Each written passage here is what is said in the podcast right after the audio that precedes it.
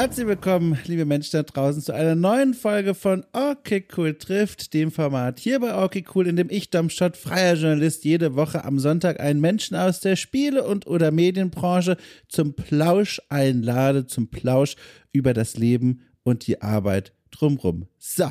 Und diese Einladung habe ich dieses Mal an eine Person ausgesprochen, die ich vor vielen Jahren persönlich kennenlernen durfte und äh, seitdem leider, ich glaube, nicht mal zehnmal wiedergesehen habe, ist aber in der Hinsicht nicht schlimm, weil wenn wir uns sehen, ist es immer schön. Ihr habt natürlich nichts dagegen, dass wir uns häufiger sehen. Mein Gott, diese Anmoderation läuft natürlich wieder astrein. Also, ich spreche von Marcel André Casasola Merkle ein äh, Mensch, der vielfach begabt und interessiert ist.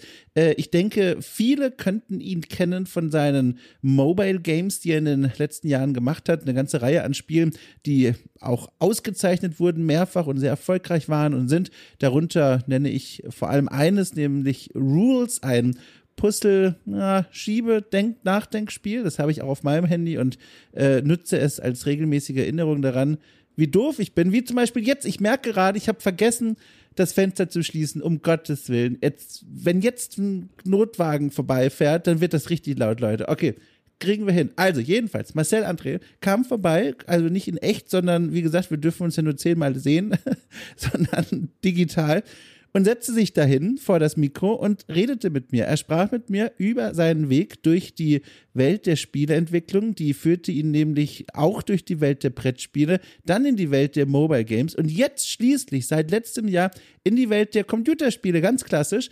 Ähm, er hat jetzt ein äh, Studio gegründet, gemeinsam mit einem Freund und äh, Kollegen in München. Äh, das Studio heißt Jumpy Bit und tatsächlich sind jetzt schon die ersten Erfolge zu verzeichnen, denn das Studio konnte sich mit seinem ersten Prototypen, seiner ersten Idee erfolgreich äh, bewerben bei den bayerischen Fördergeldtöpfen und hat da äh, 100.000 Euro bereits eingestrichen für dieses erste Spiel. Und dieses erste Spiel, mein Gott, ich meine es ganz ernst, das klingt wahnsinnig interessant. Es ist ein Spiel, wobei Marcel wird's, äh, wird selber erzählen gegen Ende der Folge, nur mal schon so viel vorweggenommen. Es ist eine Idee, äh, die ich sehr schnell mir vor Augen führen konnte als etwas, was ich gerne spielen wollen würde. Ein Spiel über die Spieleentwicklung mit einer ganzen Reihe an Metaebenen. Ich fand es ganz toll, aber das soll er dann nachher gerne selber erzählen. Äh, ansonsten eine ganz bunte Folge, die vor allem mal wieder ganz anders begann, als ich es mir eigentlich vorgenommen hatte. Äh, wir sind so ein bisschen abgekommen von der Einleitung, bevor wir uns überhaupt auf den Weg gemacht haben, war aber nicht schlimm, weil so konnten wir über äh, so spannende Themen wie Abspielgeschwindigkeiten von Podcasts sprechen äh, oder auch Hintergrundgeräusche passend zu meinem gerade geöffneten Fenster und auch sonst allerlei. Es war sehr schön. Ähm, und ihr werdet auch merken, Marcel kann man sehr gut zuhören, hat eine sehr angenehme Stimme. Es ist immer eine Pracht, ihm zuzuhören. So getan übrigens auch äh, vor einer ganzen Weile, um das nochmal am Rande explizit zu erwähnen, bei seinem YouTube-Kanal, den hat er auch gehabt, während seines Sprungs von Mobile Game in die Computerspielentwicklung. Das ist ein Kanal, der momentan inaktiv ist. Ich will ihn euch aber trotzdem empfehlen. Und zwar heißt er Guided Tour Gaming. Ihr findet ihn auch in der Folgenbeschreibung verlinkt. Ein äh, YouTube-Kanal, der sich widmete dem aufmerksamen Spaziergang durch Spielwelten, quasi Let's Plays mit Augen offen äh, und der Expertise von ihm eben als Entwickler, der bei vielen Umgebungen, Charakteren und so weiter und so fort immer einige sehr spannende Kommentare äh, ins Mikro pfeffern konnte, während er zum Beispiel The Last of Us gespielt hat oder auch Journey. Super cooler YouTube-Kanal, habe ich immer gerne gesehen. Schade, dass es pausiert ist, aber it's for the creator good und was dieses creator good ist, das wird er in dieser Folge erzählen. So, also, ganz tolles Ding, hab mich sehr gefreut. Ich hoffe, ihr habt damit so viel Spaß wie ich auch. Ansonsten wünsche ich euch, ach nee, nicht ansonsten, also für dahin äh, viel Spaß mit den kommenden 60 Minuten plus. Äh, wir hören uns dann nochmal in der Abmoderation. So, ab geht die Post.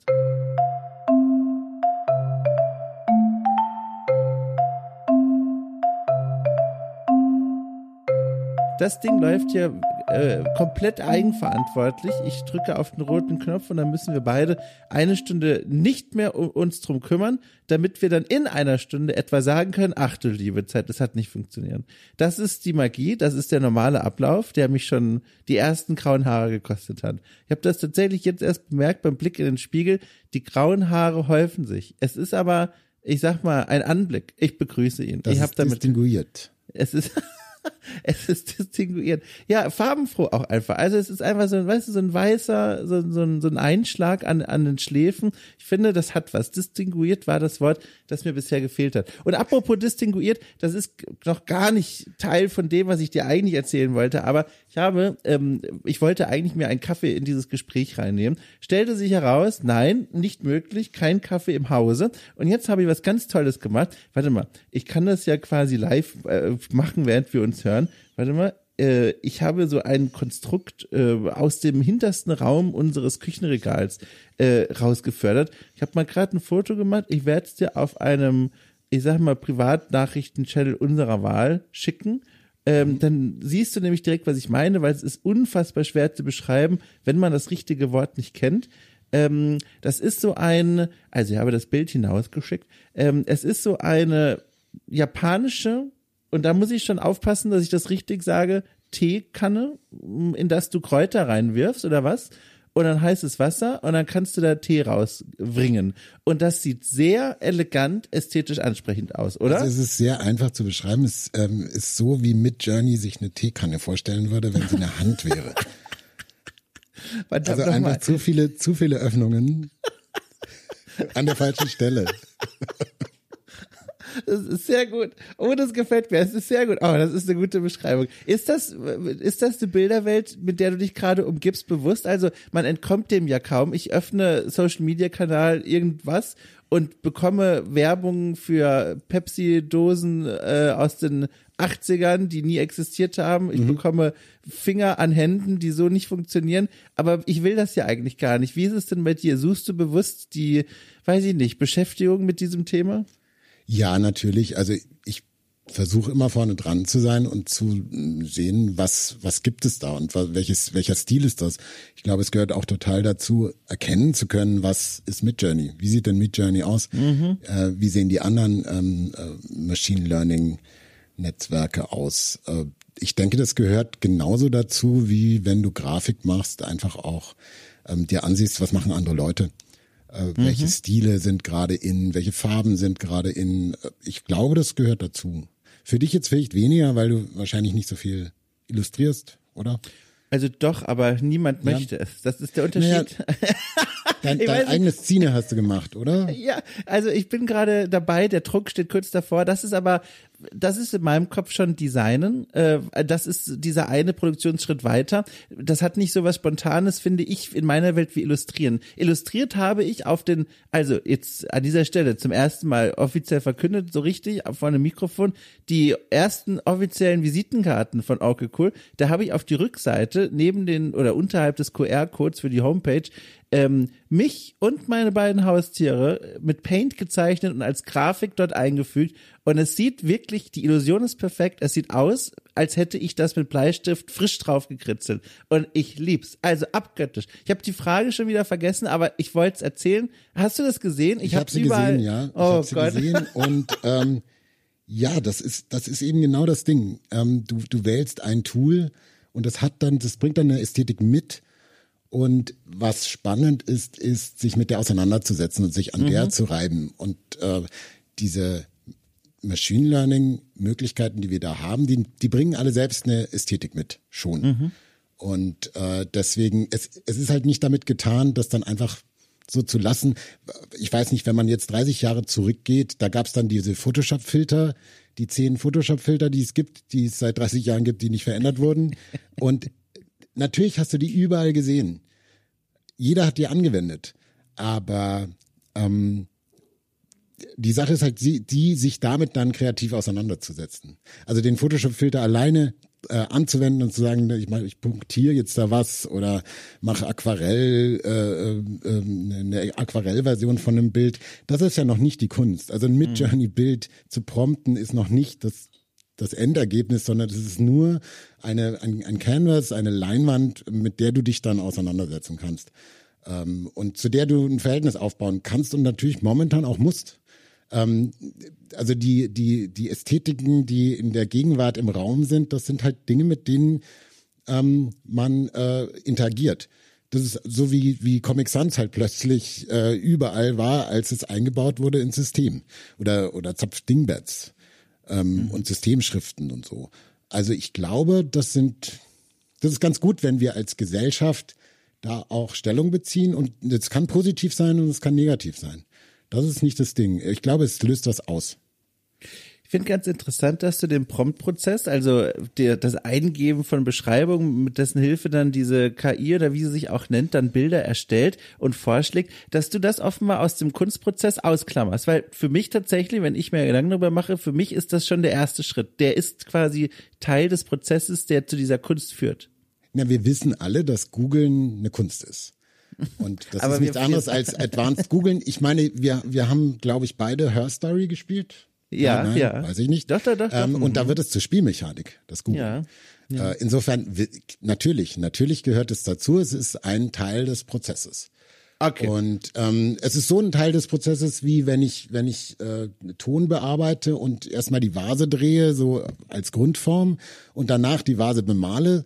Ähm, das sind zwei verschiedene Prozesse, die aber beide zur, zur Herstellung dieser Vase gehören. Sehr gut, Also sehe ich sind schon wir uns da so. einig. Ja, sehr gut. Ich habe nämlich schon gedacht, so, aha, können wir eigentlich äh, unser anderes Thema vergessen und jetzt nur darüber diskutieren, aber da haben wir gar nicht so viel Reibungsfläche. Wir haben aber bei was anderem Reibungsfläche. Das hat sich aus dem Vorgespräch, also Vorgespräch ist ein großer Begriff für das Zusammenstöpseln der Stecker da, bevor wir auf den roten Knopf gedrückt haben. Ähm, wir haben was rausbekommen am Rande. Und zwar hast du gesagt, es ist komisch, mich so zu hören, weil du hörst normalerweise Podcasts mit 1,5 Geschwindigkeit. Und das ist ja jetzt hochinteressant. Ich höre immer wieder von diesen Wesen da draußen, die, die Podcasts hören überhalb der Normalgeschwindigkeit, also 1,0. Und ich wollte schon immer einen dieser Menschen treffen, der sich dann auch als solcher zu erkennen gibt und mal fragen, warum eigentlich? Geht's wie von mir vermutet um die Zeitersparnis? Naja, wenn du, wenn du drei Podcasts abonniert hast, drei Spiele-Podcasts, die fast alle Vollprogramm bieten, dann wird es einfach schwer, die noch zu konsumieren, wenn du die auf einmal hörst.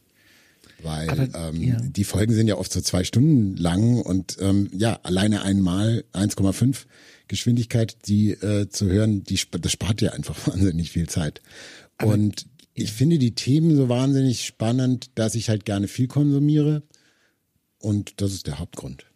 Ich habe da, du hast schon gehört, mein kleines Aber hat schon verschämt durchs Fenster in deine Wohnung reingeschaut und wird jetzt durch die Tür gehen und endlich den nachfolgenden Satz noch mitziehen. Und der lautet nämlich, ver verändert das nicht so ein bisschen eigentlich den, wie sage ich das?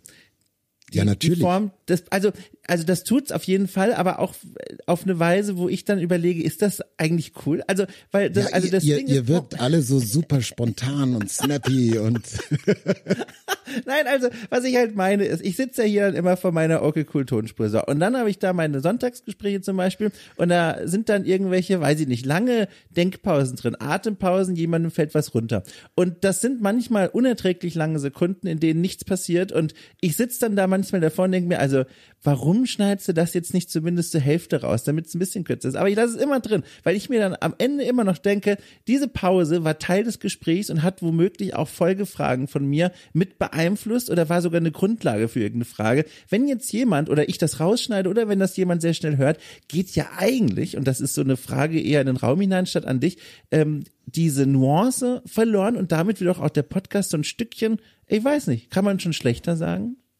Also wir sind da tatsächlich in einem philosophischen Bereich schon angelangt, der auch wieder auf die Spiele zurückzuführen ist oder äh, die, den es auch in Spielen zu bedenken gibt. Ähm, zum Beispiel, darf ich eine Cutscene abbrechen oder nicht? Baue ich das ein oder baue ich das nicht ein? Wie, wie, wie viel Kontrolle will ich als Schöpfer über mein Produkt haben?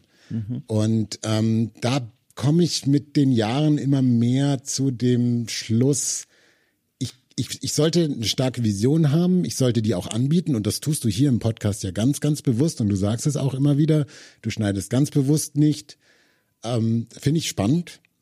Ähm, aber dann dem, den KonsumentInnen die Möglichkeit zu geben, selbst noch zu manipulieren oder das, das Werk zu konsumieren, wie sie möchten, dass da eben niemand neben dir steht und sagt, du musst aber die Seiten dieses Buches von 1 bis 300 umblättern und du darfst nicht zurückblättern und keine Finger irgendwo dazwischen tun und auch kein Wort anstreichen. Ähm, ich glaube, dass es, es gibt, ich glaube, wir sollten den Künstlern genug zutrauen, dass sie eine Vision anbieten und das auch wahrnehmen, aber eben auch den KonsumentInnen äh, die Möglichkeit, also Künstlerinnen natürlich auch, mhm. ähm, die Möglichkeit geben, ähm, die Dinge so zu konsumieren, wie sie, wie sie mögen. Mhm. Ich glaube, da kommen wir dann zu dem Sweet Spot, wo man am, am meisten rausholen kann. Na klar, also zum Beispiel, als ich Herr der Ringe äh, geguckt habe, äh, den dritten Teil, das war auf DVD schon und dann ab der Hälfte des Films habe ich angefangen vorzuspulen, weil ich dachte, es muss ja gleich zu Ende sein. Es hat, es hat halt nichts genützt, weil ich dann eine Dreiviertelstunde gespult habe. Oh, das wird auch immer schlimmer, ne? dass diese Sunk Cost Fallacy, man denkt sich, ich kann jetzt auch nicht mehr, jetzt habe ja, ich schon so weit ja, gespult. Ja, ja, ja.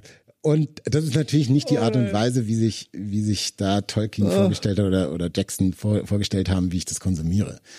Aber es gibt ja so viele andere Leute, die das auch konsumieren und auf ihre Art konsumieren. Und ich denke, im, im Groben und Ganzen kommen wir dann zu einem besseren Ergebnis, äh, ja. dass Menschen eben mehr mit der, mit der Kunst anfangen können. Also ich stelle mich auch nicht bei den Leuten äh, ins Podcastzimmer nebendran und sage so, also wenn ich nur eine Hand sehe, die die Tempogeschwindigkeit da erhöht, dann hau ich drauf, sondern es ist mehr so ein Staunen und Zusehen und sich wundern, äh, was steckt da eigentlich dahinter. Also bin da eigentlich ganz bei dir. Ich gebe das raus, dann dürfen die Leute das Brötchen gerne essen, wie es ihnen schmeckt. Ich habe es halt belegt so. Ich freue mich, mhm. wenn es genossen wird, aber genießen kann man ja auch mit 1,5 Geschwindigkeiten. Ja, genau. Und aber interessanterweise gewöhnt man sich daran, dass Menschen schneller sprechen. Ja dann, wenn wir uns das nächste Mal dann persönlich sehen, wird's richtig langweilig für dich. Ist wahrscheinlich jetzt schon gnadenlos, aber dann, wenn, wenn du auch dann räumlich auch dich nicht entfernen kannst, weil hier kannst du uns jederzeit vortäuschen, dass das Internet nicht mehr funktioniert. Wenn dir das Gespräch zu langweilig wird, bist du raus. Aber wenn wir uns echt sehen und du einfach diesen Kreis des Gesprächs verlässt, das hat soziale Konsequenzen. Also vor allem, ich werde traurig sein. Also eine Sache, die vielleicht mh, mm, meine Rezeption deines Podcastes tatsächlich verändert ist. Ich habe immer das Gefühl, mein Gott, das Gespräch hat doch gerade erst angefangen. Warum ist es denn schon wieder aus? also das nehme ich als Kompliment, aber als Knallhahn. Ja. Aber vielleicht auch als Kritik, dass sie zu kurz sind. Ich könnte beides machen. naja. Also da habe ich wirklich, also wenn du mich eins gelehrt hast durch okay cool, dann war das loslassen zu können. Ja. Und das ist ein wirklich schönes Gefühl zu sagen, nee, der Dom macht es, wie der Dom das möchte. Uh, und ja. ähm, das macht halt besonders. Ähm, deswegen unterscheidet sich der Podcast auch so von den anderen. Und ähm, ja, da kann man sagen, das ist nicht meins, völlig in Ordnung, aber ja. ich finde es eigentlich besser. Den Mut zu ja. haben, es einfach so zu machen, wie man es machen möchte.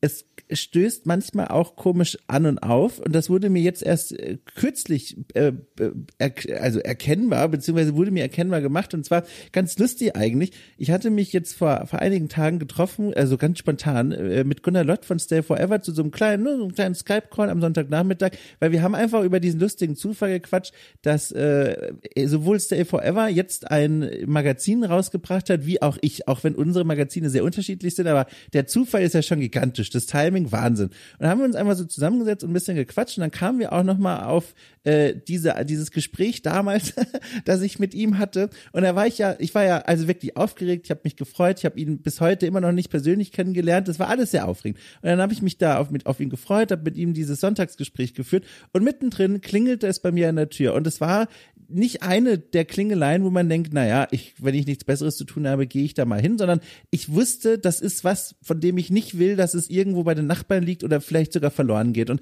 deswegen habe ich es dann, und ich hatte vorher auch schon Gunnar vorgewarnt, dass das womöglich passieren könnte, ihm diese paar Sekunden Podcast quasi geschenkt, bin aufgestanden, an die Tür, hab das erledigt, kam wieder zurück äh, und hörte, wie Gunnar eigentlich nichts gesagt habe. Und dann habe ich schon ganz kurz gedacht, oh Gott, entweder er hat nur eine kurze Botschaft gehabt oder er, er, er, er wollte das nicht nutzen, diese Gelegenheit. So.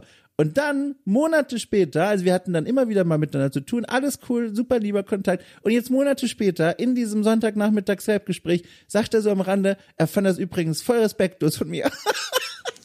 und das war, und da bin ich vom Stuhl gefallen, weil, und zum Glück hat er das auch sofort verstanden. Das war ja nicht von mir respektlos gemeint, sondern worauf er hinaus wollte war, dass er daran nochmal gemerkt hat, wie unterschiedlich wir ganz generell auch an diese Gesprächssituation herangehen und dass er das nicht machen würde. Aber er war mir da auch zum Glück nie böse, weil, wie gesagt, er konnte es einordnen, woher das kommt. Aber mein Gott, da wurde mir richtig warm, bin fast vom Stuhl gefallen, weil das ist ja wahnsinnig unangenehm, wenn du so ein Gespräch als richtig gut in Erinnerung hast und Monate später sagt dir dann die Person, naja, das war schon scheiße von dir. ja. ja. Naja, also von hier aus äh, möchte ich auf was abbiegen, was du vor ein paar Sätzen gesagt hast, was ich sehr spannend finde. Und nochmal dieses ähm, Aufnehmen von Kunst rausstellen und dann loslassen können.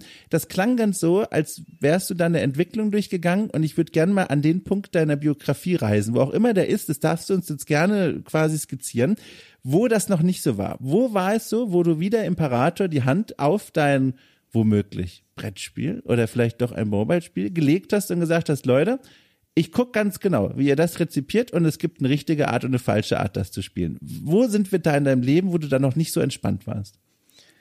Ähm, ich glaube, also wo ich, wo ich mich auf jeden Fall noch dran erinnern kann, war bei Rules. Das war mein erstes richtiges Mobile-Spiel, technisch dann eigentlich mein zweites, aber ähm, ja, das richtig gut durchproduzierte.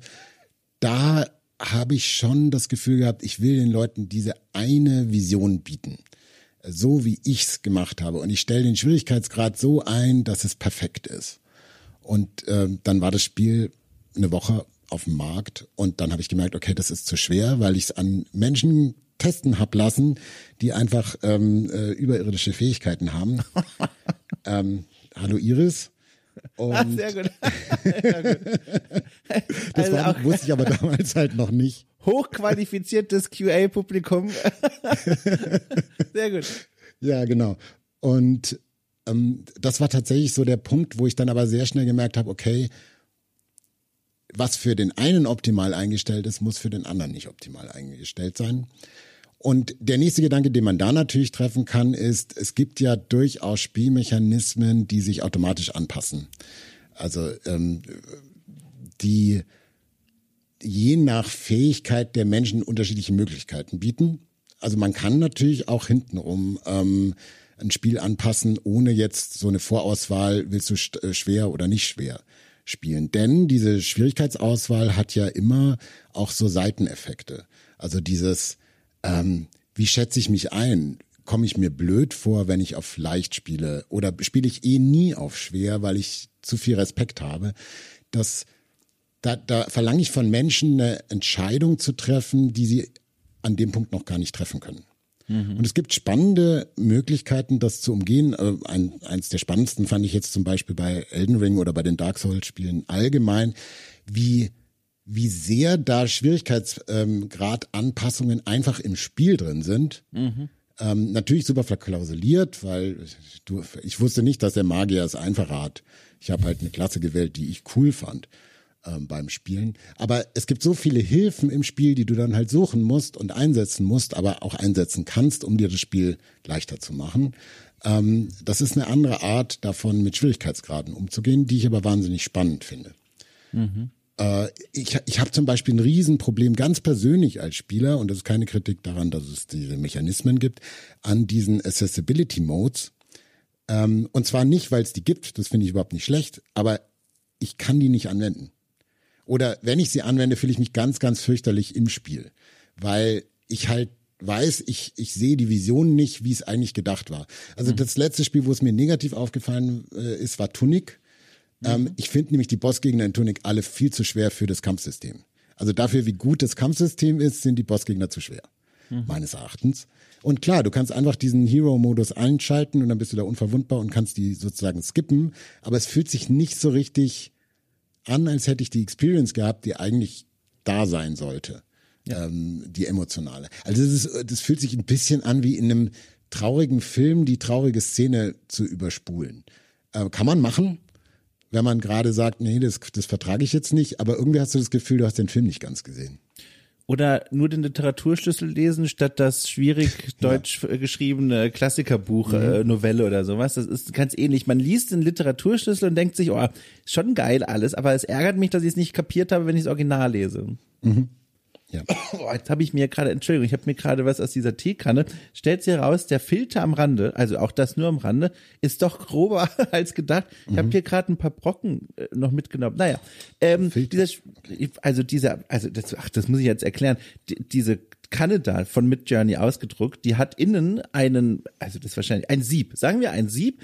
Äh, und das ist natürlich dafür da, dass das ganze Zeug, was ich da reinschmeiße, nicht rausgegossen wird ins Wasser, äh, ins Gefäß. Äh, und der ist grober als gedacht. Und ich habe hier verschiedene Kräuterchen von der Wiese reingeworfen. Und einige haben das Glas erreicht und auch mein Hals. Und deswegen. So. Oder das, ähm, das sehe ich jetzt komplett als Metapher für Spiele äh, wie, wie wir so äh, Mechanismen schaffen und dann eben diesen Filter anwenden müssen, um die, um die gröbsten Brocken dann rauszufiltern, bevor, bevor du sie dann konsumieren darfst. Äh, offensichtlich ist es hier nicht gelungen. Das ist vollkommen richtig. Ich mag, wie du diese Analyse sofort aus der Hüfte hinausfeuerst und das ist eigentlich, das ist eine viel zu schöne Brücke, um über die nicht zu gehen, weil sie führt zu einem Teil, wir kommen dann nochmal zu dem Rules und dem und der Zeit drumherum nochmal drauf zurück, aber das passt gerade so gut. Das führt mich gerade zu einem ganz besonderen Kapitel in deinem Leben, das momentan pausiert zu sein scheint, aber eine Zeit lang deine Arbeit begleitet hat, wie so eine Art, so habe ich zumindest wahrgenommen, Hobbyprojekt. Äh, und zwar meine ich den Kanal Guided Tour Gaming. Mhm. Also im Grunde die Idee eines digitalen Spaziergangs nur cooler und von einer Person, die selbst versteht, wie man Spiele entwickelt das ist jetzt von mir die Grobzusammenfassung. Ich weiß nicht, willst du es den Leuten nochmal schöner erklären? Ja, das Problem ist, dass das jetzt mehr oder weniger in, in der Arbeit aufgegangen ist. Also ich habe äh, letztes Jahr ein Studio gegründet, frisch, mhm. und wir arbeiten an unserem ersten PC-Spiel in dem es ums Spieleentwickeln geht, also ein Spiel übers Spieleentwickeln uh. und zwar über die Höhen und Tiefen des Spieleentwickelns. Und insofern habe ich das nie aufgegeben, was ich mit dem YouTube-Kanal gemacht habe. Guided Tour Gaming war das Konzept, ich mache ein Let's Play, aber ich spreche wie so jemand, der hinter den Kulissen steht, darüber, wie sind hier Spielmechaniken angewendet worden, wie sind hier Methoden angewendet worden und welche. Ähm, genau, ich habe da The Last of Us komplett durchgespielt und The Last of Us 2. Das waren so die großen Projekte und dann mhm. habe ich noch so kleinere äh, Insights gemacht. Ähm, als letztes hatte ich eine ganz nette Serie, das, die hieß Hands On. Ja. Da ging es einfach darum, um äh, Probleme beim Spiele entwickeln und wie man die lösen könnte. Also das, das war eher so ein Mitmachformat, wo man dann pausieren kann in der Mitte des Formats und sich selber Gedanken machen, wie würde ich das lösen. Mhm. Und dann habe ich danach ähm, aufgezeigt, was sind denn Möglichkeiten, das zu tun. Das letzte war über Stray, das ist leider nie erschienen, weil ich dann keine Zeit mehr hatte, das zu oh. schneiden. Ähm, und da, in, in Stray gibt's halt relativ am Anfang so eine, so eine Szene, wo du ähm, von, von deiner Familie getrennt wirst und äh, da wollte ich halt aufzeigen, wie man das spielmechanisch umsetzen kann, anstatt das einfach als eine Cutscene abzuspielen. Und wir haben da ja Beispiele, wo das wunderbar gemacht wird. Äh, Brothers, A Tale of Two Sons oder Shadow of the Colossus ähm, sind so sind so Spiele, wo ähm, mit Spielmechaniken gearbeitet wurde, um Emotionen zu erzählen. Und da kann ich jetzt vielleicht den Bogen schlagen, weil das ist so das Core-Ding, was mir beim Spieleentwickeln am Herzen liegt. Die mhm. Spielmechaniken, also das unterscheidet für mich Spiele von Filmen, von Büchern, von äh, Hörspielen, dass du mit den Mechaniken eben Gefühle auslöst ja. und, und zeigst. Und genau. das, äh, ja. ich wollte dir da jetzt gar nicht rein reinbrettern, aber das ist berührt gerade was, mit dem ich mich auch aktuell notgedrungen beschäftige. Und zwar spiele ich gerade für einen Podcast äh, Jedi Survivor, ne, das neue mhm. Jedi-Spiel da. Weiß nicht, hast du auch schon mal reingespielt? Ist das? Äh, ich habe in den ersten Teil reingespielt, ja. ähm, aber nur ins Tutorial. Ja, das, das war ganz spannend. Das neue weiß ich nicht. Also ich fürchte, es nimmt danach auch rapide ab. Im zweiten Teil ist es ein bisschen anders, aber da wird auch ganz schön gezeigt, dass man diese Idee, äh, Spielmechaniken und äh, Charakterentwicklung stehen in einem Zusammenhang, auch ganz schön also ich sag einfach mal, unelegant ausführen kann, äh, ohne jetzt zu viel zu verraten. Es gibt eine Stelle im Spiel, in der unsere Hauptfigur schon ziemlich viel erlebt hat. Also es ist so ein, auch so ein, so ein also eigentlich so ein Jump'n'Run-Puzzlespiel, wenn man ehrlich ist. Man, wie bei Tomb Raider früher, sehr viel springen, sehr viel ausweichen, sehr viele Schalterrätsel lösen. Und man macht das schon so zu diesem Zeitpunkt 14, 15, 16 Stunden lang. Und ähm, dann gibt es einen Moment, in dem unser Held äh, so eine Art Flashback hat zu seiner Zeit als junger Jedi, als er noch quasi in der Ausbildung war und da hatte er so einen Moment, wo er mit dem Kopf voraus sich einer bedrohlichen Situation stellen wollte. Und dann sagte seine, seine, seine Nebensteherin, die da gerade bei ihm war, wie gesagt, ich halte jetzt mal alle vage, ähm, die sagte dann zu ihm so, halt, Moment, es muss nicht immer mit dem Kopf durch die Wand gehen. Dann ist die Sequenz vorbei. Und weißt du, was danach passiert? Jetzt kann unsere Hauptfigur dashen. Mhm. Und ich stehe da so, nein, ich saß, aber dann stand ich vor Erstaunen und dachte mir, Moment, warum? also, Moment, ich, ich sehe und akzeptiere und wertschätze den Versuch, äh, aus der Geschichte dieser, dieses Charakter, dieses Charakters eine Spielmechanik äh, zu gebären, äh, die ihn irgendwie weiterbringt als Figur. Aber es ergibt also gar keinen Sinn. Und dadurch wirkt es plötzlich so plump und so bemüht, dass ich es kaum fassen konnte und dann auch noch, um das abzuschließen, wie gesagt, nach 16 Stunden oder was. Und da bin ich ein bisschen vom Glauben abgefallen. Ja, das ist ganz spannend, weil äh, das ja irgendwie im Rohmaterial schon verankert ist in deinem ja. fünftliebsten Star Wars Film ähm, A New Hope. ähm, da, da, da, nee, das war ja gar nicht, nee, Return of the Jedi. Vielleicht ist der sechstliebste, weiß ich nicht. Ähm, da, da, nee, das war tatsächlich in New Hope, sorry. Also da es wechselt muss, je nach Wochentag, aber ja, beide Zahlen stimmen. Also du ja. liegst da gar nicht falsch. Da muss ja, da muss ja Luke Skywalker dann plötzlich auf die Macht vertrauen und so. Ja. Und diesen Moment im Spieldesign zu erzählen, ist, das liegt so auf der Hand und wäre so gut. Ja. Also wenn du kannst mit dem Controller rumbeln und du kannst plötzlich die Taste freischalten, die du vielleicht ja als Quicktime-Event einführst oder so und plötzlich merkst, okay, das ist das. Jetzt habe ich gedacht, das war nur ein Quicktime-Event, aber jetzt ist plötzlich eine Taste, die geht ja immer noch und so weiter. Ja. Also es sind, gibt so tolle Möglichkeiten und es wird so selten gemacht in Spielen, dass ich echt fast alle Spiele aufzählen kann, wo, wo Mechaniken so stark im Zentrum stehen. Und das ja. verstehe ich halt nicht, weil das ist doch die Arbeit, das ist doch das Grund, das Rohmaterial, mit dem wir Spieleentwickler arbeiten, mit den Mechaniken. Und warum die diese Kopplung zum Emotionalen noch so, noch so selten genutzt wird, ist mir nicht ganz bewusst.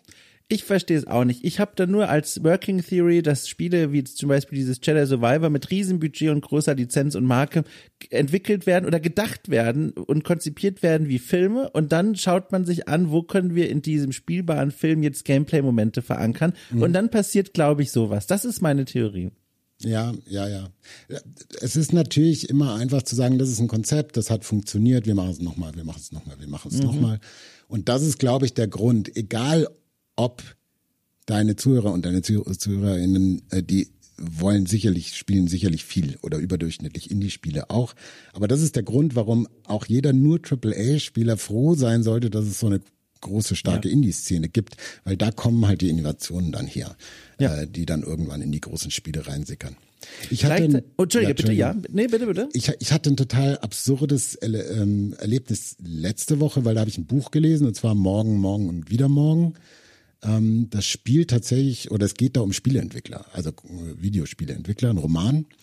Ähm, und das war so spannend zu sehen, wie Spiele aus einer Romansicht beschrieben werden, oh. weil es da eben auch um dieses emotionale Erlebnis ging und nicht einfach äh, Mechaniken beschrieben. Das war, das war so schön zu sehen, äh, wenn das unsere Game Design Dokumente wären, wie wir, wie wir Spiele pitchen, dann wären wir, glaube ich, insgesamt auch äh, einiges weiter. Kannst du dich noch erinnern, also äh, oder so grob uns ein Bild zeichnen, wie wird denn da gesprochen über das Medium? Ähm, also man muss sagen, der, der Roman ist wirklich sehr stark verankert, wirklich im, im Videospielbereich. Mhm. Und ähm, da, es ist so äh, ein Team von, von Menschen, die Spiele entwickeln und im Grunde sind die Kapitel auch so aufgeteilt. Es gibt immer neue Projekte und sie sprechen dann halt drüber. Und wenn du dich mit Spielen auskennst, erkennst du auch Spiele, die dahinter stehen. Zum Beispiel Stadio Valley wird da teilweise beschrieben, aber halt auf eine Art und Weise, was passiert denn mit dir? In dieser Welt? Warum machst du die Dinge? da? Was ist denn, im Grunde wird eigentlich beschrieben, was ist denn das Tolle an Stardew Valley? Mhm. Und man könnte es jetzt ganz technisch beschreiben, ja, du hast halt eine, also ich habe es nie gespielt, deswegen entschuldigt, äh, dass ich da jetzt Quatsch erzähle, aber du hast halt eine Farm und dann ziehst du da Rüben und dann kannst du die Rüben verkaufen und so. Aber das ist alles halt abstrakt und technisch. Spannend ist, was passiert in dir? Was sind, was sind, was ist die Sehnsucht, die da ausgelöst wird? Was sind die kleinen Freuden, die da passieren? Was sind die Achterbahnfahrten? Ähm, wenn ich da, das ist doch das, wo du auch heiraten kannst und so Kram. Also mhm. wenn du mhm. dann Avancen machst mit deiner Rübe, die du irgendwo hinlegst. Keine Ahnung. Also was passiert in deinem, in deinem Kopf und in deinem, in deinem Bauch vor allem? an der Stelle. Und das beschreibt dieses Buch halt relativ genau, weil es äh, beschreibt, was die Leute darin machen und was sie dabei fühlen.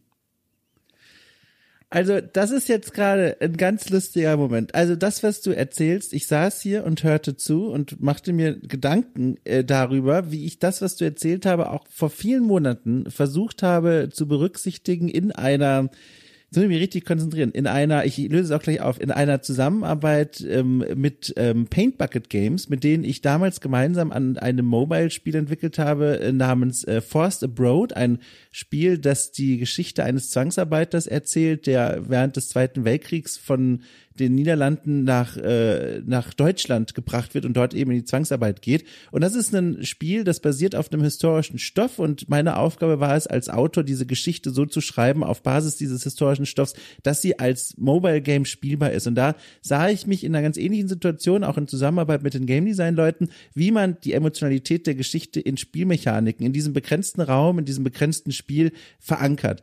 Und darüber, ohne Witz, dachte ich gerade nach, während du erzählt hast. Und als das passiert ist, und I shit you not, es ist wirklich gerade passiert, habe ich eine Push-Notification bekommen, einem Menschen aus dem Entwicklerteam, der mir geschrieben hat, dass gerade verkündet wurde, dass Forced Abroad äh, von der Kulturstiftung des Bundes ausgezeichnet wurde in der Kategorie Apps and Games. Sehr geehrte Zuhörerinnen und Zuhörer, ich muss das leider korrigieren. Ich war da zum Zeitpunkt der Aufnahme ein bisschen aufgeregt und habe da ein, eine Nachricht nicht ganz richtig gelesen. Also, der Award wurde tatsächlich verliehen, allerdings nicht von der Institution, die ich genannt habe, sondern vom Digi Amus Award. Ein Award für die besten Digitalprojekte der Museen. Findet jedes Jahr statt. Ist trotzdem eine tolle Auszeichnung, aber ich wollte es richtig stellen. So, viel Spaß mit dem restlichen Programm.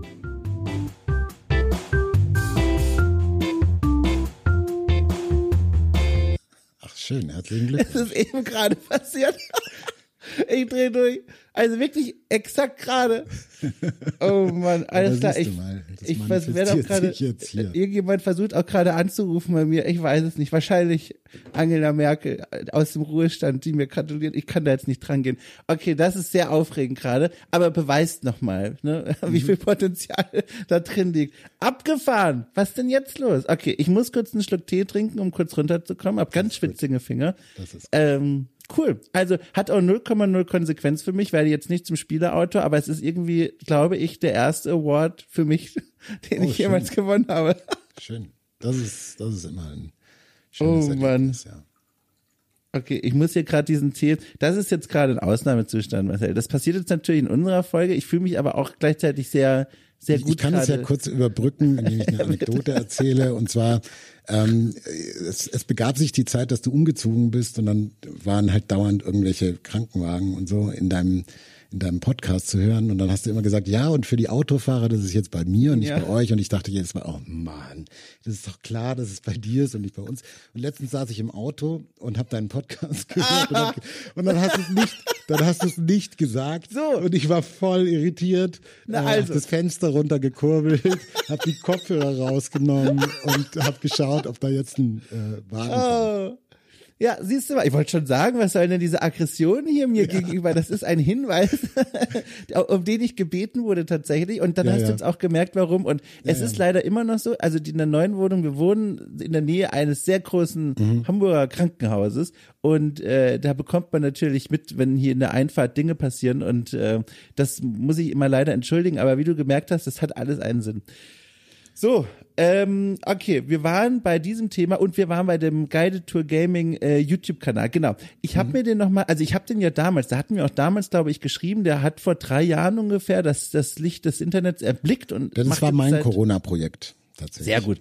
Und es ist vor elf Monaten, habe ich gerade geguckt, ist das letzte offizielle Video zumindest erschienen. Du hast ja gesagt, ja. mit Stray war noch eines so in Produktion. Und ich finde sehr spannend, wie dieser Kanal eine Entwicklung äh, vollzogen hat. Es begann im Grunde wie ein aufmerksames Let's Play eben in The Last of Us und wurde dann immer raffinierter, wenn man so möchte, äh, also produzierter vielleicht auch. Mhm. Zuletzt mit diesem Hands-on-Format, in dem ganz gezielt Fragen gestellt und wie ich auch finde, aufwendig dann beantwortet werden mit Vlog-Elementen, also du von der Kamera und Gameplay-Szenen und noch so, nur so kleinen Artworks und, und es sah alles total schön aus. Und da würde ich mal gerne einen Blick hinterwerfen und fragen, also vielleicht erstmal diese Frage, wie guckst du denn auf diesen Kanal jetzt zurück? Du hast schon gesagt, die Arbeit ging aufwärts in der aktuellen Firma, dazu kommen wir bestimmt auch noch.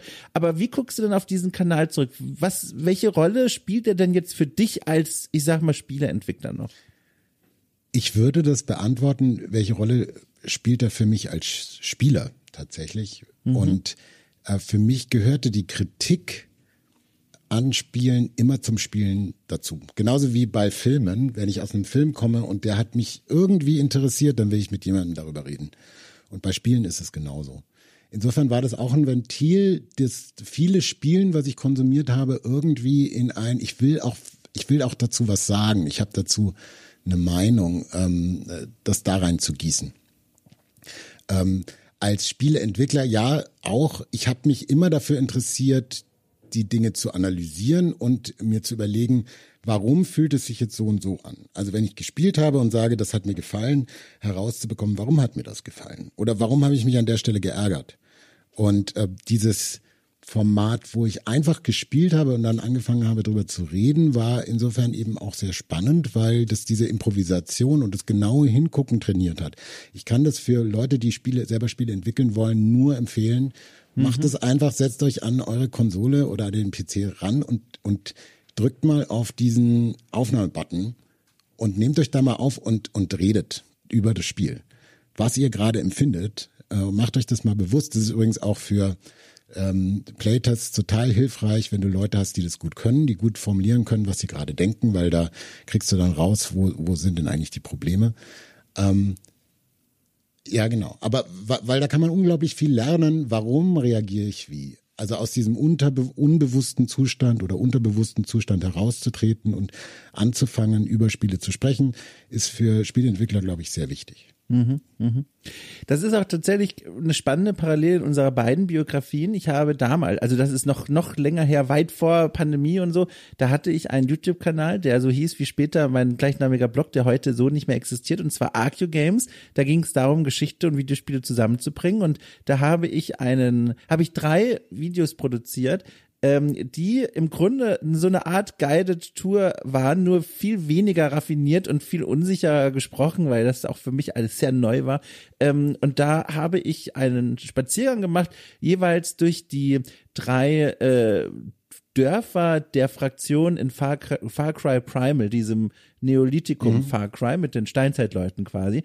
Und äh, das war toll. Da bin ich dann rumgelaufen und habe dann, wie bei so einer archäologischen Führung, ähm, kommentiert, was so zu sehen ist. Also solche Sachen wie, oh, die, ne, die Venger, die haben überall Musikinstrumente rumstehen. Und habe ich so ein bisschen erzählt, Musik als Zeichen von Kultur und so und was das für Musikinstrumente wohl sind. Und dann hier Vorratsanlegung und dass das Grundlage für, für Kultur ist und, und all so ein Kram habe ich erzählt. Und das hat damals so einen Anklang genommen. Zum einen, ich wurde dann, ihr habt das schon fast wieder vergessen, vergessen, weil das so bizarr ist, wurde ins Radio eingeladen, um davon zu erzählen, was ich da gemacht habe. Auf der anderen Seite, damals war ja Gamergate noch so eine Nummer und da kamen dann so ein paar Idioten aus der deutschen Fraktion und haben sich dann da äh, kokettiert darüber, was ich da mache und haben mir dann da böse Nachrichten geschrieben und sowas. Also ganz komische Zeit in meinem Leben, aber ich fühlte mich daran doll erinnert und bis heute mag ich dieses Format, ja, was du da ja. gemacht hast, sehr und würde mir so doll wünschen. Also das nur am Rande und ohne Druckauswirkungen, aber es wäre cool, wenn da irgendwie doch mal wieder was käme.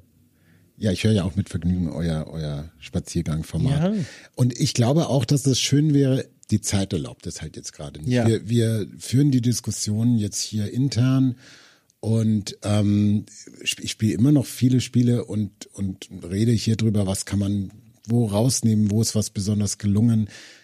Am meisten lernt man oft daran, an den, an den kleinen Dingen, die nicht so gut gelungen sind. Und in fast jedem Spiel, auch den besten Spielen, gibt es Teile, die nicht so gut gelungen sind.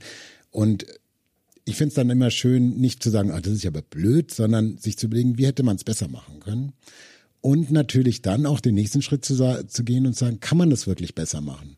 Also dieses äh, Fußballtrainer-Syndrom, was die meisten Leute haben, äh, ich sicher auch, ist natürlich auf, im ersten Schritt sagt man, ja, das wäre doch ganz einfach gewesen, das so zu machen. Und dann aber den, die Meile zu gehen und sich zu überlegen, wäre es wirklich einfach gewesen. Mhm. Was hätte dazu gehört, das so und so zu machen? Ja. Das ist durchaus auch spannend. Und ja. Jetzt machen wir ja dieses Metagame, das genau diese Sachen, die ich an Spielen interessant finde, auch im Spiel thematisiert und hoffentlich auch die Spieler dann erleben lässt. Also ich möchte wirklich, dass du als Spielerin dann entscheiden kannst und sofort die Auswirkungen deiner Entscheidungen selber spielen kannst. Also so ist das Spiel aufgebaut. Du kannst zum Beispiel Mechanismen einbauen, Double Jump und dann siehst du sofort, dann spielst du sofort und kannst sehen, was bewirkt ein Double Jump. Mhm. Und ich mhm. glaube, diese Verkürzung auf ich, ich probiere was aus und dann sehe ich sofort, was es für Konsequenzen hat. Die ist sehr spannend und sehr heilsam teilweise auch weil du genau diese Lösungen, die offensichtlich, die auf der Hand liegen, ähm, wenn du die umsetzt und dann merkst, okay, aber dann bricht das ganze restliche Spiel zusammen, weil das Level überhaupt nicht mehr dafür ausgerichtet ist, das so zu machen. Okay, dann muss ich jetzt das ganze Level umbauen. Mhm. Ähm, also das sind sehr, sehr spannende Insights, die ich selbst auch als Spieleentwickler noch genießen kann. Ja. Jetzt wird ja dieser Kanal fast schon organisch eben zu dem Grund, warum es den Kanal momentan zumindest nicht richtig aktiv gibt, nämlich eben diese Firmengründung Jumpy Bit mhm. ähm, und all die Verpflichtungen und Ideen und Projekte, die damit auch kommen. Vielleicht können wir das auch direkt als Thema rannehmen, weil es eben da so schön Hand in Hand mit diesem YouTube-Kanal geht. Äh, 2022 gegründet, hast du gemeinsam mitgegründet äh, mhm. und jetzt ganz frisch, also auch nochmal, also nicht mehr ganz so frisch, aber immer noch so frisch, dass man sich drüber freuen kann. Gratulation. Äh, ich gucke gerade nochmal nach. 100.000 Euro von der der FFF Bayern äh, Projektförderung mhm. ausgeschüttet, beziehungsweise Gamesförderung ausgeschüttet. Und jetzt frage ich mich natürlich, du hast schon so ein bisschen was angedeutet, äh, wohin es gehen könnte, aber dieses erste Spiel, was ihr da macht, was kannst du uns, mir, dir selbst denn davon schon sagen, mit was wir da rechnen können, wohin sich das so bewegen könnte? Also das Konzept ist schon relativ klar. Ich habe letztes Jahr bei einem Game Jam mitgemacht, den muss ich hier auch nochmal pushen, weil der ist irgendwie bitte, fantastisch. Bitte. Das ist der Try Jam. Der findet jedes Wochenende statt. Und das Besondere an dem Try Jam ist, Freitag kriegt man das Thema und in diesem Woche, Wochenende kannst du so viel denken, wie du magst. Aber arbeiten an dem Spiel darfst du insgesamt genau drei Stunden. Oh. Und das ist natürlich verrückt, weil kein Mensch kann ein Spiel in drei Stunden entwickeln. Ein Computerspiel. Aber Du kannst einen, eine kleine Miniatur, eine kleine Idee da bauen und danach dadurch rauskriegen, lohnt die? Steckt da was drin? Ist es irgendwie sinnvoll? Und das habe ich ganz viel genutzt letztes Jahr, um so kleine Ideen, die mir lang im Kopf rumgespuckt waren, auszuprobieren. Und das Spiel, was wir jetzt machen, The Choices We Make, ähm, das ist ein Spiel übers Spiele entwickeln und das war eine Idee, die hatte ich ganz, ganz lange im Kopf und dachte immer, das ist nicht umsetzbar. Und dann habe ich ähm, bei dem, bei dem äh, Game Jam äh, hieß das Thema Sleepless Nights und dann habe ich ein Minispiel gemacht, das Crunch hieß, wo du halt in sieben Tagen ein Spiel entwickeln musst. Mhm. Und ähm, da habe ich einen kleinen Endless Runner genommen und dann konntest du, ähm, also in diesen sieben Tagen immer entscheiden, welche Features baust du in den Endless Runner rein mm. und welche Bugs äh, fixst du, weil das war immer komplett verbuggt. Ähm, die Figur ist durch die Geometrie gefallen und ähm, der, der Hintergrund ist plötzlich pink geworden, es war kein Sound drin und so weiter. So dass du dann jeden Tag ein, zwei Änderungen machen konntest an dem Spiel und dann hast du es wieder gespielt. Und das ist nur eine, wirklich eine Miniatur. Um das Spiel durchzuspielen, brauchst du fünf Minuten vielleicht, zehn Minuten oder so. Und ähm, das konnte ich dann aber rausgeben und Leuten zeigen. Und es war erstaunlich zu sehen, wie diese, diese Achterbahnfahrt, die Spiele entwickeln, ist bei, bei Leuten angekommen ist. Voll. Ähm, dieses, dieses, vor allem wenn du, wenn du das, was normalerweise in, im echten Leben zwei Jahre dauert, komprimierst auf fünf Minuten mhm. und dann dieses Erlebnis hast. Am Anfang ist alles schwarz-weiß und blockig und dann plötzlich kommt Grafik dazu und dann kommt noch Sound dazu, wenn sich, wenn die Figur hüpft und wie, wie viel das dann auch ausmacht, wie, mhm. wie anders es sich anfühlt, wenn, wenn, wenn das passiert. Und dann kannst du noch einbauen, dass, ähm, dass äh, die, Figur nicht mehr durch die Geometrie fällt und dann versuchst du das Level selber zu schaffen, was du da gebaut hast und dann kannst du das Level noch verbessern oder verlängern. Und einen Tag vor Ende, hat, das habe ich hardcoded eingebaut, fängt plötzlich an, der Bildschirm zu flickern. Und alles ist absolute Katastrophe. Du willst gerade abgeben und ja, und dann musst du halt noch ganz kurz vor Schluss den Big Game Breaking Bug fixen, damit du es eben rausbringen wow. kannst. Und ganz am Ende kriegst du dann so eine Bewertung, äh, wie, wie andere Leute dein Spiel sehen und äh, kriegst dann eine Review und äh, deine deine Prozentzahl und dann war's aus äh, das Spiel. Und dieses Mini-Konzept hat halt so gut funktioniert, dass wir gesagt haben, das machen wir jetzt als erstes Projekt für die Firma ähm, und bauen es aber so um, dass du eine größere Bandbreite hast und mehr dich auch ausdrücken kannst in dem Ganzen. Wow, also das ist eine fantastische Idee. Ich merke, wie ich ganz aufgeregt bin. Das klingt richtig toll. Das klingt richtig toll, diese Idee. Also ich hoffe, euch wurde das schon ausgiebig gesagt, weil das muss man auch erstmal hinkriegen mit so ein paar Sätzen, die eine Idee beschreibt, eine eine solche Aufregung auszulösen. Also ich finde das ja super interessant. Warte Mega. erst, wenn, wenn, da, wenn an Tag sechs deine Eltern anrufen und dir davon erzählen, ähm, was die Nachbarn gerade treiben, was überhaupt nichts mit deinem Spiel zu tun hat. Oh, das ist ja großartig. Oh mein Gott, aber das ist ja toll. Das heißt, ein bisschen steckt's ja schon drin. Da kommt als Charakter beim Blick auf Spielentwicklung raus. Äh, Unabwägbarkeiten ist auch immer viel Chaos, vieles, was man nicht direkt kontrollieren kann und es müssen auch Opfer gebracht werden.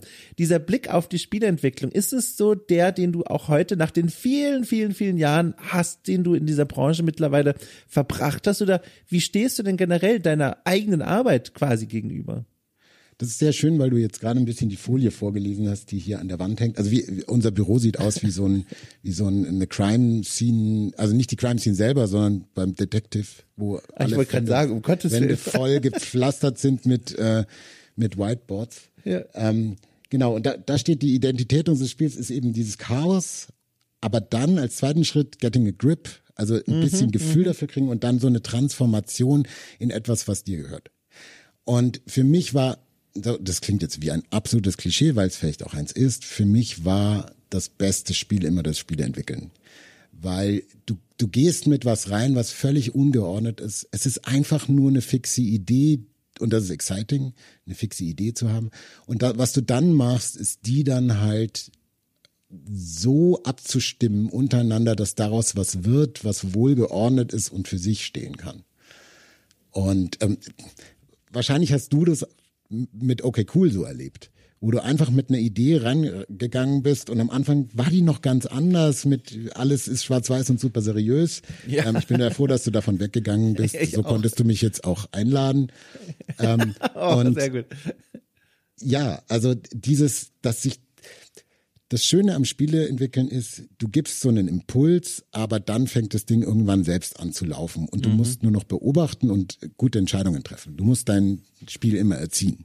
Ich höre das immer wieder von RomanautorInnen, das finde ich ganz spannend, dass die das auch so sehen, mhm. aber ja, im Spiele entwickeln ist es halt das und das Schöne ist oft, dass du deine eigenen Sachen dann auch spielen kannst ich sehe da tatsächlich Parallelen auch zu, also meiner Arbeit und meinem Gedankenkreis, der sich da um Oracle Cool dreht. Das ist ja auch ganz ähnlich so, dass dieses Projekt da mal angestoßen wurde und sich jetzt along the way während der Fahrt immer wieder verändert hat und auch immer wieder verändert. Jetzt zum Beispiel gerade, also vor unserer Aufnahme, grübelte ich noch darüber, über den Newsletter, der diese kleine Baustelle gerade ist, weil der, der, der hat jetzt schon verschiedene Durchläufe, wie er mal ausgesehen hat, aber irgendwie so richtig habe ich es noch nicht getroffen und das ist ja eigentlich genau das, also quasi im Live-Betrieb hat man dieses eine, ich nenne es mal Feature, äh, mit dem man nicht zufrieden ist, das vielleicht auch so ein bisschen buggy ist und man sitzt da davor und denkt sich, was kann ich da reingeben in diese, in diesen Malstrom aus Codezeilen und Ideen, dass das, was dann unten rauskommt und auf dem Teller landet,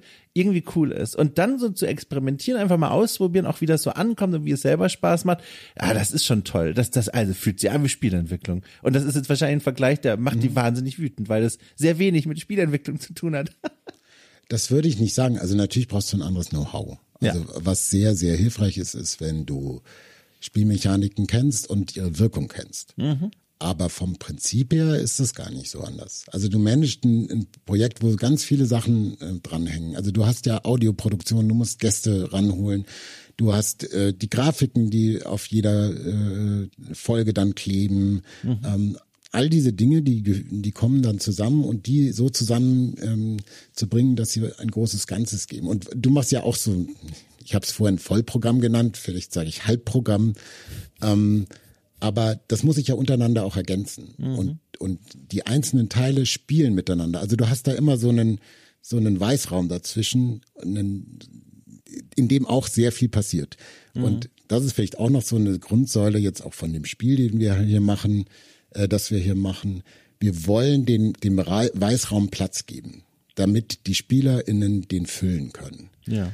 Und ähm, zwischen den Formaten, die du in OK Cool hast, passiert es auch, dass da Connections passieren, die du nicht bestimmen kannst, die aber in meinem Kopf sind. Mhm, ähm, und äh, genau, also das, das, das ist ganz wichtig, dass wir nicht alles ausformulieren, sondern die Möglichkeit bieten, eben diese, diese Verbindungen selbst zu ziehen und da unsere Persönlichkeit auch mit reinzubringen ins Spiel.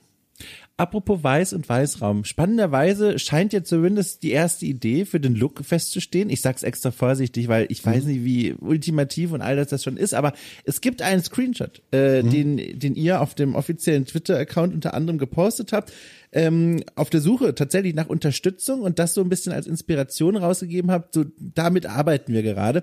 Und um das mal zu beschreiben, es, ich glaube, es lässt sich beschreiben als Pixel-Look, aber man hat als Instrument nur Wassermalfarben und Pinsel zur Verfügung. Das trifft's, finde ich eigentlich. Also es sind klar erkennbare Pixelblöcke, aber sie haben diese verwaschenen Konturen, fließen ein wenig ineinander über, wirken dadurch auch fast schon naturalistisch und deswegen dieser Wasserfarbkastenvergleich ich finde es sehr, Achtung, englisches Wort, unique. Ich finde, es ist, sowas habe ich noch nicht oft, oft gesehen und das ist ja eigentlich schon wieder großartig.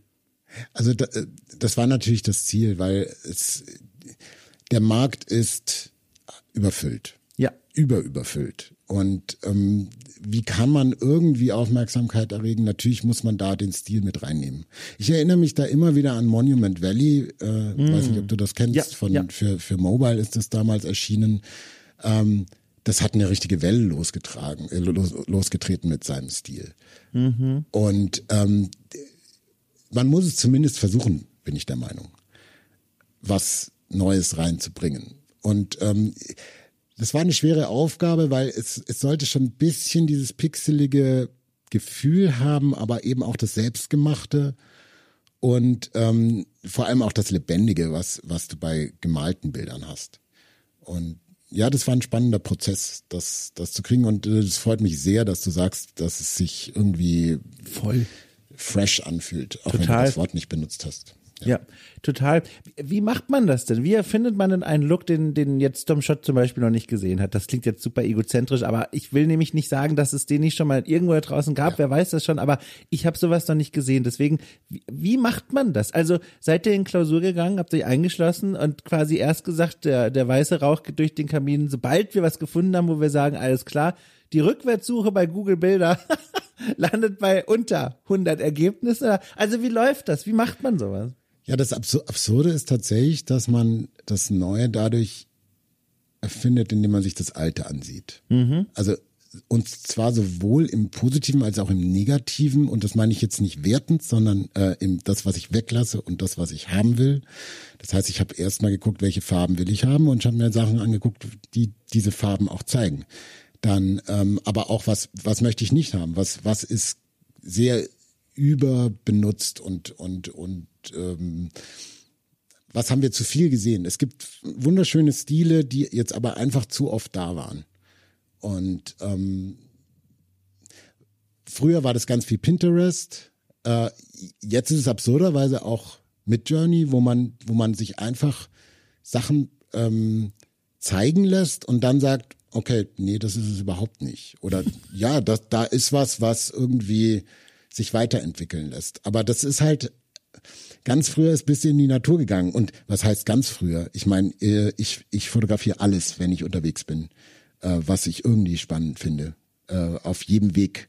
Weil ich denke, dass das Inspiration sein kann. Und ich meine, das, das haben ja Maler schon seit Ewigkeiten gemacht, dass sie sich die Natur zu Vorbild genommen haben. Mhm. Die ist halt jetzt erweitert durch den, durch den Computer. Insofern, man schaut sich sehr, sehr viel an. Man schaut auch nach Trends, die gerade da sind. Und vor allem nach Dingen, die Trends werden könnten. aber auch nach Gefühl, wie wirkt so eine Grafik auf jemanden.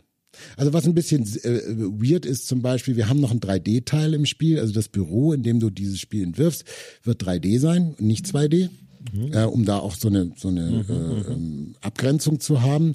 Und ähm, da sind unsere Würfe, Entwürfe tatsächlich ein bisschen so in so eine Wes Anderson-Richtung gegangen. Und ähm, das steht jetzt alles noch nicht hundertprozentig fest, aber plötzlich parallel auf TikTok geht Wes Anderson total ab. Also manchmal liegt auch einfach was in mhm. der Luft. Das mhm. weiß man nie so genau, woher das, woher das kommt. Eine Frage, die äh, Geschäftsgründer, Geschäftsgründerinnen wie auch Doktoranden und Doktorandinnen gleichermaßen hassen. Ich frage trotzdem mal, wann kann man denn damit rechnen? Also äh, in zwei Jahren. Also äh, oh, sehr gut, Veröffentlichungstermin ist März 2025 so ganz genau kannst du es natürlich nicht sagen, aber um den Dreh rum. Also wir haben versucht, was Verrücktes zu machen, nämlich einen sehr klaren Zeitplan ja, ja. und gehen eher ran, indem wir ähm, dem, dem armen äh, Ding dann die Gliedmaßen abtrennen ja. und sagen, okay, ähm, dann gibt's halt nicht 100 verschiedene Mechaniken, die man einbauen kann, sondern 80. Ja. Das ist der Plan. Äh, in zwei Jahren werden wir gemeinsam drüber lachen, hoffe ich. Und ähm, vor allem drüber sprechen, hoffe ich. Ja, sprechen auch. Äh, und dann, die Wahrscheinlichkeit ist einfach riesig, dass der nicht umsetzbar ist. Aber äh, ich war noch nie so überzeugt davon, dass ich das auch machen möchte. Ja. Also so einen ganz klaren, äh, durchgetimeboxten Plan. Also wir haben wirklich die Monate schon aufgeteilt, wo was passieren soll. Und wir werden sehen. Also Spieleentwicklung, es gibt wenig, was so, was so schwer kalkulierbar ist wie Spieleentwicklung. Das ist etwas, was, glaube ich, sehr vielen Menschen auf YouTube gerade vor Augen geführt wurde. Ich weiß nicht, ob du sie gesehen hast, die Doku ähm, von ähm, hier über Double Fine und die Arbeit an Psychonauts 2. Hast du die gesehen? Es war so absurd, weil ich habe angefangen und dachte, ah cool, es gibt eine Nachfolgedoku zu dieser früheren Doku.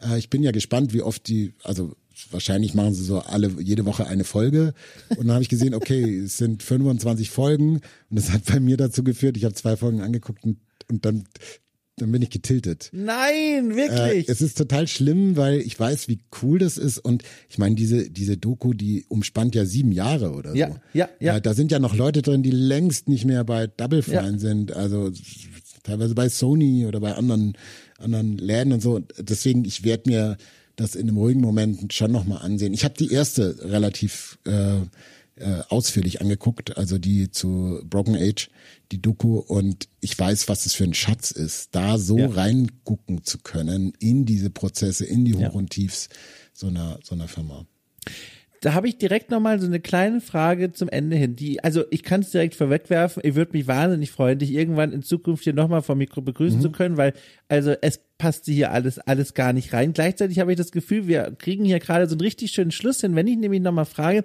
so abschließend nochmal, auch gerade weil du ja mittendran bist, warum sehen wir das so wenig, dass in vielen Spielen, äh, die auch vielleicht von einem kleineren Team oder gerade weil sie von einem kleineren Team entwickelt werden, solche schönen Dinge nicht drin sind, dass man mal zum Beispiel in einer Szene einen Knopf drückt und dann bekommt man einen ganz kurzen Audiokommentar des Entwicklerteams eingespielt. Ich habe das gesehen, zuletzt bei den Remastered-Versionen von Day of the Tentacle und Ach, Grim Fandango, da hat sich das damalige Entwicklerteam in Teilen vor das Mikro gesetzt, das offenbar gemeinsam nochmal durchgespielt und in jeder Szene so eine Mischung aus Postmortem und das fünfte Bier kommentiert. Und das war ja so toll. Also nicht nur unterhaltsam, sondern auch lehrreich und irgendwie auch zeithistorisch total wichtig, dass das so gebannt wird da. Ich werde das nie vergessen, da haben sie erzählt, Grim Fandango, ein ganz frühes 3D Point-and-Click-Adventure, da haben sie erzählt, ein Aufzug in einer Szene, den man betreten muss. Als Spieler wäre ich dann vorbeigelaufen, hätte mir nichts beigedacht. Natürlich nicht. Aber dann habe ich den Audiokommentar der Szene angehört, dann haben die erzählt, wie die geschrien und gelitten haben, aus dem richtigen Winkel diesen Aufzug zu zeichnen und dann so zu animieren, dass er sich auch verlässlich schließt, wenn man diesen gewissen Punkt überschreitet. Und das fanden die alle so schlimm damals. Und das so zu hören, das gibt der Szene direkt viel mehr Gewicht. Und dann frage ich mich, ist es denn so viel, also das ist ganz naiv gefragt, ist es so viel Mehraufwand, solche Dinge aufzunehmen und dann ins Spiel an passenden Stellen einzubauen oder wollen das Leute einfach nicht? Ähm, ich stelle mal eine Gegenfrage und zwar, wie macht man es denn gut? Denn ich mag das auch sehr, sehr gerne. Ich weiß nur nicht, wie baue ich es denn ein, weil es wird oft eingebaut, dass du im zweiten Durchlauf dann so anklickbare Dinge in der Szene hast, aber du musst das ganze Spiel nochmal spielen, ja, das um ist diese ja Quatsch. Kommentare zu hören Ja. und das ist irgendwie, nee, das ist am Thema vorbei. Äh, und ist es dann nicht besser, das auf YouTube zu machen und die Szenen dahinter zu legen? Ähm, es ist natürlich mehr Aufwand und mehr Aufwand ist es halt oft nicht drin. Also in der Phase, in der man über sowas nachdenkt, da muss das Spiel gepolished werden. Da ist noch so viel zu tun, dann Marketing und alles. Puh, puh, puh, puh. Ich glaube, das ist wahrscheinlich ein Feature, was du dann eher nachpatcht, wenn das Spiel erfolgreich ist. Und dann interessiert, dann weißt du auch, dass es Leute interessiert. Also ich hätte bei meinen, meinen Mobile-Spielen da auch drüber reden können, aber hatte immer das, das Gefühl, ja, interessiert es wirklich genug Leute? Natürlich, mein Entwicklerherz sagt, wenn es eine Person interessiert, ist mir das schon genug. Aber ähm, ja, also ich mag das auf jeden Fall auch sehr gerne. Bei uns wäre es die, die dritte Metaebene, die wir damit betreten oder die vierte. Ja, mal sehen, ob wir uns da die Zeit nehmen können. Und dann musst du wieder fragen, machst du es auf Englisch? Nee, Eigentlich musst du es auf Englisch machen ähm, und nicht auf Deutsch. Kannst du dich dann gut genug ausdrücken? I hope so. Aber Sehr gut. mal sehen. Ja, also vielleicht dann anderer Pitch äh, für das zweite Spiel eurer Firma, dann äh, 2026 dann on und beginnend, weiterführend. Ähm, vielleicht nimmt man dann diese Idee als Anfang der Entwicklung, dass man sagt, alles klar, erstes Spiel, also erstes Feature, das wir festhalten, ein Entwicklerteam kommentiert, wie einzelne Szenen entstanden sind und go. So, was, wie funktioniert das jetzt? Das wäre mein, mein, mein Wunsch. Du, Ja, irgendwann we- das- weißt du, ich habe ich hab auch überlegt, äh, und das sind so die Spinnereien, die, die man, wir haben so eine Box mit super guten Ideen. Äh, Das sind dann die Sachen, die man so wegfeilt und wahrscheinlich nicht umsetzt. Aber da war auch die Idee, wir machen einfach in dem Spiel so ein Radio, was man dann auf den Office-Tisch stellt und da kann man einen Podcast über Spiele entwickeln hören. Und den nehmen wir dann halt extra für Spiel im Spiel auf. oh, das ist doch super. Ja, genau. Falls du da noch, äh, ne, also sehen. äh, Gastauftritt brauchst, ich bin gerne Moderator dieser Radioshow. Ist mein Angebot Oh, jetzt uh, hier. Uh. da, das ist cool, da kann ich Oh, ist das der. Moment, wo du so Gut, dass tust, du als die Sachen nicht schneidest. Ist das Internet ausgefallen? Nein. Ja. Ah, siehst du, jetzt hast du mich getrollt. Hm, sehr gut. Habe ich das wirklich? Sehr Ich gut. habe, ja, du hast habe, mich getrollt, aber dadurch, dadurch, dass du nicht schneiden darfst, ist das jetzt festgenagelt. Das Einzige, was du machen kannst, ist, dass du die Folge verlierst. aber was ist denn jetzt gerade passiert? Ach so, du redest immer noch von dem Angebot, äh, Ja. dass ich dir gem Ah, Gottes Willen, das habe ich dich in so eine Bredouille gebracht. Hast du jetzt die Stunde äh, rausgeschnitten, die wir jetzt gerade noch gesprochen haben? nicht. Es werden nur 30 Sekunden erscheinen heute am Sonntag. Ah, ja, gut. Das wird nur für die kurzen Autofahrten. Gut, also für die, für die Zuhörer, in Wirklichkeit war der Podcast zwei Stunden lang, aber Ja. Tom fand die zweite Hälfte blöd. Oh Mann, ich kann dir nicht mal gegenbeweisen. Das ist jetzt eine Aussage, die lässt sich ja gar nicht. Na klar. Die, the Lost Hour. Naja, also, äh, dann schätze ich, werden wir wohl niemals zusammenarbeiten. ist in Ordnung. Nein, aber ich find's ganz toll. Wirklich, ohne Witz, diese Idee, ich finde das so faszinierend. Habe auch schon gesehen, du warst jetzt auch kürzlich, also kürzlich ist auch schon wieder ein bisschen her, auf der GDC und dürftest da ja quasi, also konntest auch zum ersten Mal ja dann eigentlich bei so einer Art Branchen, großen Branchenveranstaltung die eigene Firma vertreten. Ja. Das ist doch ein erhebendes Gefühl, oder? Ich stelle mir das wahnsinnig toll vor. Es war erstaunlich, wie anders sich die GC anfühlt, wenn man, wenn man das kann. Also wenn du was Echt? zu repräsentieren hast, im Vergleich zu früher, wo ich halt einfach sagen konnte, ja, ich mache halt Spiele. Aber Ja, ja, ja. Und so, so ist zumindest mal so ein Grundinteresse da. Hey, was machst du? Kann man irgendwie zusammenarbeiten? Steht auch immer so ein bisschen im Raum. Und das war schon schön. Das Ja. hat mir sehr gefallen. Ach, das ist schön. Ich würde mir auch freuen, also jetzt zum Zeitpunkt der Aufnahme, für die Menschen ist es dann schon wieder verloren, aber jetzt naht ja auch bald das Emails Festival. Ich kann mir vorstellen, ist das, oder ich frage einfach mal, ich weiß ehrlich gesagt gar nicht, spielt das für dich und euer Studio und eure, euer Spiel jetzt irgendeine Rolle oder seid ihr noch an einem Punkt der Entwicklung, wo ihr sagt, okay, wir müssen erstmal gucken, dass wir selber das Auto auf die Reifen kriegen. Da ist noch egal, mit wem wir jetzt hier über was sprechen. Na, das Amaze Fest hat halt einen besonderen Platz in meinem Herzen, weil das so mein erstes richtiges Indie, also völlig falsch, weil ich war in Karlsruhe auf dem Spielesalon, der von Lea Schönfelder organisiert wurde Oh, und cool. das war so meine Genese. Äh, Die macht ja jetzt gerade auch eine neue Firma Fein, ähm, heißen die und Ja. ähm, Äh, die, die hat mich eigentlich so in die Videospielszene reingebracht. Total äh, interessante Story. Aber die Amaze war für mich so ein Punkt, in der Szene anzukommen und andere deutsche Entwickler kennenzulernen. Insofern hat die immer einen ganz anderen Platz in meinem Herzen noch. Und ähm, ja klar, ich werde jetzt mal ein bisschen über das Spiel auch sprechen. Und äh, was wir auch machen, ist, wir wollen gerne ähm, Zitate von anderen Entwicklern haben, die wir dann so am Anfang des Spiels einblenden können. So mit der Frage, was was würdest du deinem früheren Ich raten, wenn du nochmal anfangen könntest als mhm. Spieleentwickler? Weil ich glaube, da kriegt man sehr unterschiedliche, sehr spannende Perspektiven drauf. Ähm, ja, was waren so meine Fehler und was habe ich gelernt äh, in der Zeit, in der ich gearbeitet habe? Super cool. Ich bin so gespannt. Vielleicht habe ich ja das Glück, ne, wie gesagt, und stolper dir bei dieser Recherche über die Füße, dann werde ich halt so sagen, weil die Amaze, um damit zu schließen, ist ja auch tatsächlich der Ort. Ich glaube, da haben wir uns kennengelernt, ne? Es war eine Amaze. Ich glaube ja, wenn es nicht ein Silvester war, aber ich, ich tippe auf Amaze. Irgendwie, ich, ich habe dich da ganz fest in meinem Kopf. Äh, wir haben uns auf jeden Fall schon auf der Amaze getroffen, ja. Wir sehen uns eigentlich vor allem ausschließlich auf der Amaze, wenn man so zurückdenkt.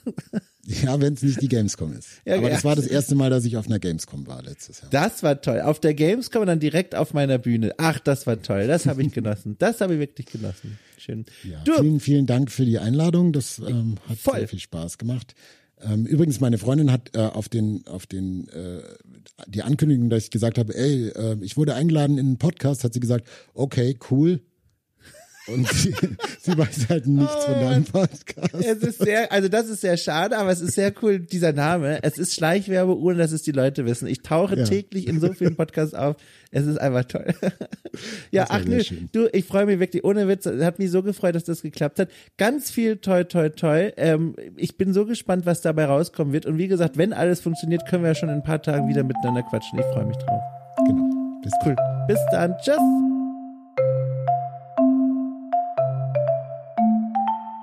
So, liebe Leute, äh, es ist genau das passiert, was ihr euch gedacht habt. Ich habe mir diese Stunde jetzt nochmal gemeinsam mit euch angehört und natürlich vergessen, das Fenster aus der Anmoderation zu schließen. Ist egal. Äh, kriegen wir hin. Und zwar, hallo, herzlich willkommen in der Abmoderation. Das ist der kleine Spielplatzbereich, in dem ich noch einige letzte Worte loswerden kann. Vor allem äh, möchte ich euch danken fürs Zuhören. Ich möchte auch meinem wunderbaren Gast denken, äh, denken, äh, dran denken, ihm zu sagen, danke für deine Zeit.